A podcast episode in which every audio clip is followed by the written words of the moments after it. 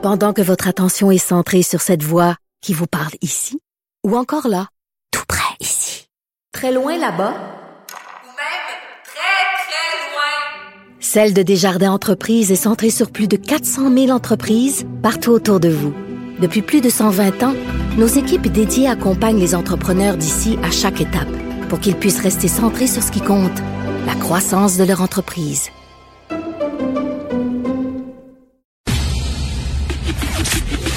Le, le commentaire de Emmanuel Latraverse. Des analyses politiques pas comme les autres. Alors, Emmanuel, écoute, excellent texte aujourd'hui sur les Jeux olympiques. Tu rappelles que c'est dans 60 jours et tu trouves ça totalement, bien avec raison, totalement obscène qu'on s'évertue là, à, à vouloir tenir des Jeux olympiques dans cette période-ci. Oui, puis il faut dire, moi, je suis une grande fan hein, des Olympiques. Ok. Je pleure quand les athlètes gagnent leur médaille. Là. Tu sais, je suis comme, je trouve ça magnifique. On est tout en famille aux Jeux Olympiques de Vancouver. Je sais là quand Alexandre Bilodeau a gagné sa médaille d'or en. Tu sais, grande, grande fan des Olympiques. Mais c'est comme un moment où tu dis, il faut que ça arrête là. Et c'est et je pense que ce qui est la discussion qui est en train d'avoir lieu en ce moment sur les Olympiques de Tokyo, qui devaient avoir lieu l'an dernier et qui sont repoussés, incarne à quel point le mouvement olympique s'est perdu dans les considérations financières, économiques. On est à milieu là, de, de ce que c'est supposé célébrer. Il sais. Mm. faut pas oublier que les valeurs du mouvement olympique, c'est amitié, respect et excellence. Et là, au Japon, ils sont confrontés à une quatrième vague fulgurante. Les cas explosent. Il y a Tokyo et Osaka sont prises avec une immense quatrième vague où à Osaka, 96% des lits sont occupés. Il manque de lits, il manque de ventilateurs, il manque de médicaments. Les médecins craignent un effondrement du système de santé et la moitié du personnel de la santé au Japon n'a pas encore été vacciné. Alors, c'est sans surprise que les autorités, les associations de médecins du Japon, 6 000 d'entre eux ont signé une lettre implorant le gouvernement d'annuler les Olympiques. 60 à 80 des, des Japonais ne veulent rien savoir d'avoir les Olympiques. Et pourtant, les dirigeants du CIO disent non, non, les Olympiques auront lieu coûte que coûte, ils seront sains et sécuritaires. Pourquoi? Parce qu'on va tester les athlètes à tous les jours. Ben, c'est possible, super, ça? hein? Ben oui, mais imagine, alors on va faire venir c'est 10 000 athlètes, puis 50 à 60 000 euh, euh, coachs, euh, en tout cas des journalistes, du personnel, etc. Là, on va faire débarquer une mer de monde au Japon qu'on croit pouvoir maintenir dans une bulle et empêcher, comme par magie, en testant les gens pour les jours qu'il y a- tous les jours qu'il y a des éclosions et des problèmes. Alors, c'est assez surréel. Là. Oui. Et puis le pire dans tout ça, c'est que le Japon, lui, n'a pas le pouvoir d'annuler les Olympiques. Parce que quand tu reçois les Olympiques dans ton pays, tu signes des droits et tu c'est comme si tu abdiques ta responsabilité. Toi, tu t'engages à organiser la patente, à construire les stades et à tout le reste. Mais les décisions finales reviennent au CIO. Qui, lui, veut maintenir les Olympiques. Pourquoi? À cause des droits de télédiffusion, on s'entend? Ben oui. Qui valent des milliards de dollars. Mais ça pourrait être repoussé, ça pourrait être repoussé. Tu voyages pas, euh, on va regarder ça en cœur, hein? Ça, ça pourrait être repoussé d'un an. On dit pas de Mais quatre ans, d'un an. Si c'est repoussé d'un an, on les déjà déjà repoussé d'un an. Puis si on les repousse d'un an, ben là, on va avoir Tokyo l'été Hmm. et la Chine l'hiver la même année. C'est les Olympiques de Chine l'an prochain. Un super beau pays, euh, exemple Ben de la oui. Alors, moi, j'écrivais dans ma chronique que tant qu'à parler d'amitié comme valeur fondamentale, les milliers, centaines de milliers de tests, de ressources, d'équipements qui vont être déployés pour protéger les athlètes, on pourrait les envoyer en Inde, en Égypte. Et d'ailleurs, c'était c'est ce qui nous amène à, à ton autre question qui est dans, dans, dans la foulée, une question éthique aussi. Tu poses la question, est-ce que c'est éthique de, de, vacciner ici des jeunes qui, de toute façon, sont assez protégés par leur âge, alors qu'on pourrait envoyer ces vaccins-là en Inde, entre autres, ou dans d'autres pays? Ben, absolument. C'est, un, un, le message Colanté, hein, le, le, le, secrétaire général de l'Organisation mondiale du commerce la semaine dernière, alors qu'il y avait des grandes réunions là, pour essayer de voir comment mieux armer l'OMS contre une prochaine euh, pandémie. Et c'est aussi le message qu'a lancé aux députés euh, britanniques le scientifique de l'Université Oxford qui a développé le vaccin AstraZeneca. Qu'il ne faut pas oublier qu'à l'origine, AstraZeneca, comme il a été développé dans une université, l'Université Oxford a vendu les droits à la compagnie AstraZeneca, à, compagnie, à condition qu'on ne fasse pas de profit, puis que ça devienne comme un bien pour l'humanité. Mais là, les pays riches comme le Canada ont tellement mis la main sur toutes les doses disponibles que là, c'est rendu que pour que nos pour qu'on ait un bel été, on va faire vacciner nos ados pour qu'ils puissent aller au camp, puis batifoler, puis s'amuser et tout le reste. Alors que dans des pays comme l'Inde, l'Égypte et le Cambodge, les gens ne sont pas vaccinés et le personnel de la santé n'est pas vacciné. En ce moment, il y a 0,3% des vaccins qui sont allés dans les pays moins riches aux prises avec des vagues importantes de la COVID. Parce que nous, on a mis sur le grappin sur toutes les doses et que là, on est rendu où on en a tellement. Tu sais, j'aurais dit au mois d'avril, au mois de mars, Richard, que pourrais. Toi, ton fils, il a plus de 12 ans, c'est ça? oui, il a 13. Bon, que tu allais faire vacciner ton fils avant l'été, tu m'aurais jamais cru. Ben non. Et pourtant, c'est ce qu'on va faire. Puis, je, je, comprends les gouvernements de ne pas se lancer dans ce débat-là parce que je pense qu'il y aurait une révolution, puis les gens en ont tellement marre qu'on est prêt à sacrifier toutes nos, nos, une partie de nos valeurs, de notre conscience euh, chrétienne, morale et, tout le reste. Mais je pense qu'il faut quand même être conscient de ce geste collectif qu'on pose, sais, de protéger nos adolescents qui ne sont pas à risque de tomber gravement malades et d'en mourir, pour nous avoir un bel été, alors qu'on laisse à risque ailleurs dans le monde des gens qui sont vulnérables, qui sont exposés et qui sont susceptibles de mourir. Et si, si je te disais, mettons, bon, au lieu de vacciner les jeunes, qu'on passe tout de suite euh, au deuxième vaccin, à la deuxième dose ici, plutôt que perdre notre temps à vacciner les jeunes qui de toute façon sont pas à risque? Ben, c'est un débat, ça, c'est un autre débat intéressant.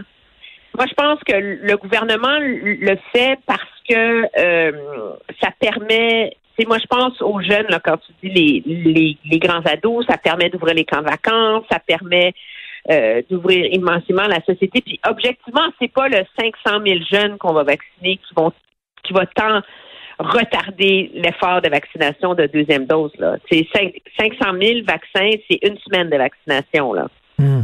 au rythme où rentrent les vaccins en ce moment. Donc, c'est pas ça qui fait la, la si grande différence. Je pense que de toute façon, le gouvernement va être capable va devoir à un moment donné nous informer de comment on va accélérer les deuxièmes doses. Là. Parce que là, on est rendu avec des plages de vaccination vides. Là. Parce que les enthousiastes du vaccin se sont déjà présentés, puis là, ben, c'est plus compliqué de convaincre les autres d'y aller. Alors, quand est-ce que, pendant combien de temps on va tolérer d'avoir des plages de vaccination, par dizaines, par trentaines, par, par centaines par jour qui sont vides dans les grands stades, au cas où, pour maintenir un vieux calendrier de vaccination qui ne reflète hmm. plus la réalité d'aujourd'hui. Je pense qu'il y a des ajustements qui s'imposent là-dedans. Mais pendant ce temps-là, qu'on va boire nos verres de rosé, puis qu'on va laisser nos enfants au camp cet été, tout heureux, puis qu'on va avoir beaucoup de plaisir, faut se rappeler ce qu'on a sacrifié comme être humain en faisant, en faisant ce choix de société-là. C'est qu'on est, on fait le choix conscient comme société de laisser vulnérables et à risque de mourir, des gens dans des conditions mhm. bien plus difficiles, à qui on avait pourtant promis de venir en aide.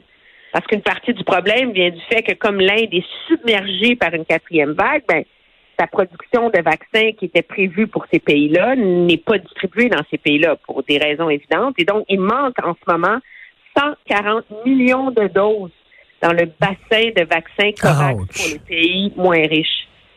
Aïe, aïe. C'est énorme. Et là, énorme, hein? oui, là, là, vraiment, il y a un devoir de solidarité, comme tu dis, là. Ben, il y a un devoir de solidarité, mais en même temps, les gouvernements, puis je pense qu'on a décidé que bien euh, euh, charité bien ordonnée commence par soi-même, là. Hmm. Mais malheureusement, c'est un vrai coup. Puis la crainte, il faut le dire, c'est que si c'est qu'il y a d'autres variantes qui émergent dans d'autres pays qui vont être soumis à d'autres vagues. Là, on croit que les vaccins sont encore bons contre le variant indien, tant mieux. Mais en même temps, qu'est-ce que ça va être s'il y a un autre variant qui émerge? Tu sais, moi, je sais pas, le variant thaïlandais, le variant philippin, le variant de Timbuktu, euh, tu sais, qui lui, à la longue, alors plus on retarde à vacciner les pays pauvres pour nous être pleinement immunisés et puis reprendre notre vie normale, plus on s'expose au risque que des variants résistants émergent et que la pandémie se, se prolonge. Alors, c'est un vrai, c'est ce qu'on appelle en anglais un catch-22. Un là, catch-22 total. c'est ça. Mais il y a une chose de simple, c'est d'annuler les Olympiques, ça, par exemple, ça serait quand même. c'est moins compliqué que de vacciner la planète, tu sais. Et Dans, là, dans- l'échelle des problèmes de la vie, là. Et ça, c'est une fan des Olympiques qui le dit, là, faut le dire. Là. Merci beaucoup, Emmanuel. Salut. Bye, bonne journée. Comment ça va? Hey! Alors, repartir la machine après trois jours, c'est quelque chose, hein? Euh, non, c'est correct. Hein? Euh, non, non, euh, non, ça va. Moi, j'ai Fait beau. décroché complètement. C'est vrai? Qu'est-ce que t'as Complètement. fait? Qu'est-ce que t'as fait? Rien fait, comme d'habitude. Hey, on est allé pêcher, nous autres. T'es allé pêcher où? Aller pêcher, j'ai mon plus Ouh. jeune trip sur c'était sa fête, puis fait que on lui a offert une canne à pêche, puis on est allé à Éco-Pêche. C'est euh, au Mont Saint-Grégoire. Puis c'était comme un étang, là, c'est comme un petit lac. Puis là, tu, il, tu te passes, c'est 5 piastres pour les adultes, ils te passent la canne à pêche. Puis là, ils ont, des, écoute, ils ont de la truite. Hier, on a, on a mangé Hein, de la c'est bien truite. cool, ça. Ça coûte, ça coûte pas cher. Tu y vas avec tes enfants. Le, le personnel est vraiment. Puis, je suis pas payé, j'ai pas eu de rabais, j'ai pas eu de faveur. Éco-pêche. Éco-pêche, Mont-Saint-Grégoire. OK. Tu vas pêcher là, là, puis là, t'es es en, t'es en groupe, puis là, ils te montrent à, à pêcher, puis tu commences avec des maïs, des, des... T'es mieux d'y aller le matin ou en fin d'après-midi. C'est plus frais. euh, plus- Mais écoute, tout le monde attrape du poisson. Tu sais, pour t'initier à la pêche, on n'est pas des, toi puis moi, là, on n'est pas des grands amants de la nature. J'ai jamais chassé. Puis là, hier, euh, Mme Dutrisac dit, hey, on, va-tu là? Parce que j'ai acheté, il a tout arrangé la canne à pêche, parce que je l'ai toute démo- démolie, je l'ai toute déflaboxée. Puis là, il te montre comment. C'est vraiment cool, c'est le fun. Ah, c'est a- cool, je vais y aller. le Ouais, on a prochain. passé un deux heures là. Puis euh, là, il tu l'as mangé? ben, il te prépare ton poisson, il te le met euh, dans un sac de la glace, tu t'en vas chez vous, tu mets ça sur le barbecue ou dans le four, whatever. Extraordinaire. C'est- C'est bon, là, de la truite. Mais tu sais, les gens qui pratiquent la pêche m'écoutent puis ils disent quel sans dessin. Il y a besoin Mais d'aller... non, il faut, faut, Mais faut pour commencer t'initier- quelque part. pour que- t'initier, là- que quand tu as mangé ton poisson, puis t'as dit ça, c'est Ça, c'est le le poisson que j'ai pêché. Là, là, je me- Sentais-tu tellement viril, là. Oh, ouais. Non, non, mais c'était c'était vraiment... Puis c'est bon, puis il te l'a bien apprêté, puis tu- tu mets un petit citron là-dedans. C'est bien simple à faire. Fait que c'était ça. Ah, en fait, dans, dans, dans les temps, il y a des gars en, en habit de plongée sous-marine Ouais. qui accrochent les poissons C'est ça. après, Ils ont le ton- poisson qui est Non, mais c'est quoi quand tu sors? poisson congelé comme dans la grande séduction, là, puis Ça. Mais quand il sort de l'eau, là, c'était un peu impressionnant. Quand t'en as jamais fait, ça veut vivre, cette petite affaire-là. Là. Tu le mets dans le seau plein d'eau, puis là, il se secoue. Fait que bref, ça a été ça 20 semaines, entre autres. est-ce que t'as est-ce que t'as déjà pêché le brochet? Non, rien. Ça, c'est hyper agressif, là. Ouais, ouais, hein. Quand tu l'embarques dans le chaloupe, il faut que tu aies un bat de baseball, puis il faut que tu tapes dessus. C'est comme, certains invités. Mais bref. Bon, alors, Ah, euh, on, ben, va merci. parler, on va parler de ce rapport à midi. Euh, comité consultatif sur la réalité policière. Le but, c'est de réduire le nombre de corps policiers au Québec avec Bernard Sévigny. Euh, à 11 heures, qu'est-ce qu'on fait pour convaincre les 480 000, euh, quoi, 18 à 29 ans de se faire vacciner? Ben oui. Leur offre des tatous, un abonnement au gym, un massage de pied. Ils veulent rien savoir. Ben non. Puis euh, tantôt, Parce que ceux qui ça, ça, ils tentaient- ceux qui ça leur tentait, C'est ben, fait. fait. c'est fait. Fait que là, t'as là, comme le noyau dur. Qui dit, il dit quoi ce noyau-là? Ben, les autres vont être vaccinés, je Ben pas besoin d'y pas aller. besoin d'y aller. Puis je suis pas à risque, je suis jeune. Les autres sont allés à la guerre. J'ai pas besoin d'aller me combattre les nazis, moi, ou, euh, euh, tu sais, les, les ISIS, ou, tu sais. Et as-tu un autre sujet? Non. Oui, les vélos. Tantôt, là, il y a plus de, de morts que 2020. Euh, les vélos, là, il faut, faut, Il faut apprendre à partager la route. Ben, c'est parce qu'un vélo comme tel, c'est pas dangereux. Tu sais, je pense qu'il est arrivé une mort causée par un vélo à Montréal depuis euh, 40 ans. L'inverse, oui. tu sais. Fait que euh, si tu peux tuer un cycliste avec ta voiture. Je pense pas qu'un cycliste peut te tuer dans ta voiture. Tu comprends? Fait que faites donc un peu attention. Puis là, il faut dire aussi, il y a des pistes cyclables partout. À Montréal, là, Quand, quand à- tu sors de ton char, là, des fois, il faut regarder, là, parce que euh, un vélo qui rentre dans ta portière, là, Ouais, tu peux ça vraiment fait mal tu peux le tuer. Tu peux le tuer. Tu peux le tuer, c'est pas compliqué. Puis en même temps, je suis allé sur la rue Saint-Denis, je suis allé voir mon dentiste au coin de Jarry. Écoute, c'est rendu une voie chaque sens Ben oui. sur Saint-Denis. L'idée, moi, là, c'est- Ben, la piste cyclable, ben, elle est vraiment empruntée. Là. Ça a l'air à marcher, à ben, fonctionner. non, je comprends. Mais au lieu de réduire l'espace pour les voitures, réduisez la vitesse. Puis donnez des contraventions à ceux qui Mm. vont vite. Tu sais, la nombre de voitures, je, je- je comprends que c'est pas bon, là, mais... Fait que bref, euh, on va faire ça tantôt. T'as mis, t'as mis comme une chemise de scout ou quelque chose comme ça? Non, euh, une chemise de lin. Mais il faut avoir un peu de Non, mais il y a comme des de trucs, là, il y a comme des épaulettes, là, comme... euh, Ah ouais, que j'ai que j'ai mérité au combat. J'ai- fait cuire j'ai fait cuire mes poissons, j'ai eu des épaulettes. j'ai gagné mes Il épaulettes. sentait avec des grosses chenolles quand Oui, il son poisson. Euh, on va t'écouter? Bon, ça serait gentil. Toi, Ben oui. As-tu respecté les, les consignes en fin de semaine? Pas de tes affaires.